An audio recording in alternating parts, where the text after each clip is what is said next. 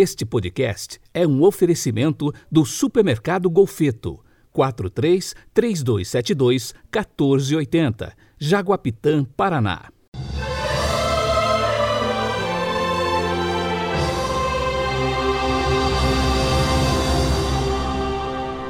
Terça-feira, 20 de julho de 2021. A cor litúrgica de hoje é o verde e o pensamento é de São Pedro Canísio. Abre aspas. Persevera diante de qualquer situação, por mais difícil que seja, persevera na confiança e na fé em Deus. Fecha aspas.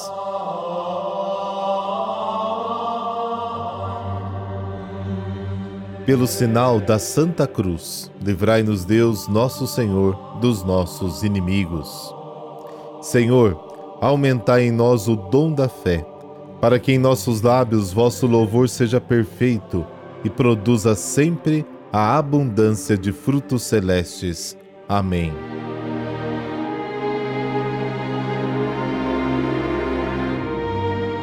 Mateus capítulo 12, versículos de 46 a 50.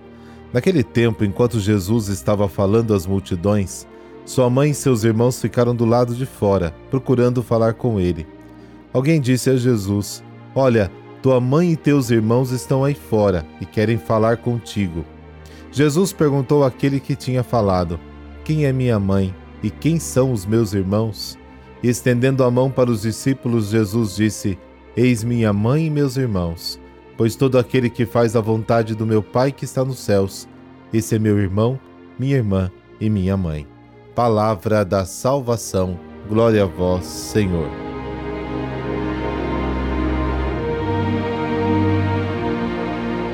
É um episódio relatado por todos os evangelistas. Inclusive, já falamos aqui mais de uma vez. Exceto João, apesar dos problemas que parece suscitar. Jesus está falando para a multidão quando sua mãe seus irmãos, seus parentes, chegam e tentam falar com ele. Devido ao grande número de pessoas, eles não conseguem alcançá-lo. O evangelista lembra que os familiares estão de fora ou seja, não estão entre os que ouvem. Esta forma simbólica quer dizer que isso acontece com quem sente que está tão perto de Jesus que não tem mais necessidade de ouvi-lo. Jesus responde que sua mãe e seus familiares são aqueles que o ouvem, aqueles que estão por dentro da pregação do Evangelho. Para o mundo como judeu, que considerava as relações consanguíneas um fator determinante para a filiação religiosa é, este episódio dos familiares é verdadeiramente desconcertante. Jesus, na verdade, aponta para um novo jeito de ser família, aquela composta por seus discípulos, por aqueles que o seguem, que confiam nele.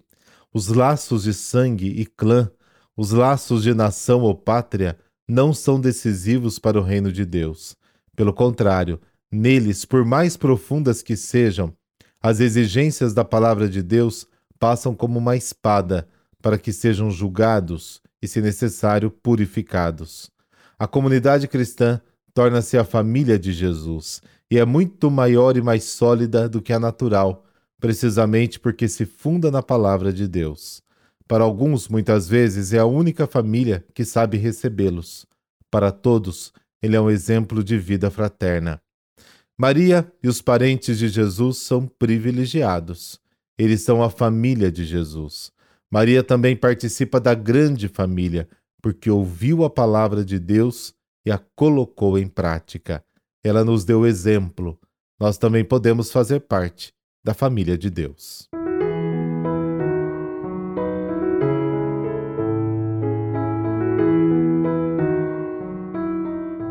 Santa Margarida Margarida nasceu no ano 275 em Antioquia da Psídia. Órfã de mãe desde pequena e filha de um sacerdote pagão e idólatra, Margarida tinha tudo para jamais se aproximar de Deus. Mas algo divino aconteceu. O pai acabou confiando sua educação a uma ama extremamente católica e a vida de Margarida seguiu outro caminho. Cresceu muito dedicada às coisas do espírito mas o pai começou a perceber que ela não ia aos cultos ou mesmo ao templo para participar dos sacrifícios aos deuses. Ele não sustentava que ela participasse escondida dos cultos cristãos até o dia em que alguém o alertou. Foi aí que começou o suplício de Margarida. Ele exigiu que ela abandonasse o cristianismo. Como ela se recusou, primeiro lhe impôs um severo castigo, mandando a jovem para o campo trabalhar ao lado dos escravos. Depois, como nem a força fazia a filha mudar de ideia, entregou às autoridades para que fosse julgada. O martírio da jovem Margarida foi terrível. Diante das autoridades, negou-se a abandonar sua fé. Começaram então suplícios físicos e psicológicos. Margarida foi açoitada, depois teve o corpo colocado sobre uma trave e rasgado com ganchos de ferro. Diz a tradição que a jovem ainda foi queimada, jogada num rio gelado e finalmente decapitada.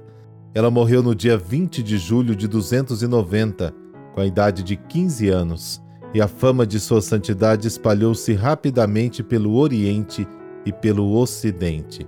Por intercessão de Santa Margarida, dessa bênção de Deus Todo-Poderoso, Pai, Filho, Espírito Santo. Amém. Ótima terça-feira. Nos falamos amanhã.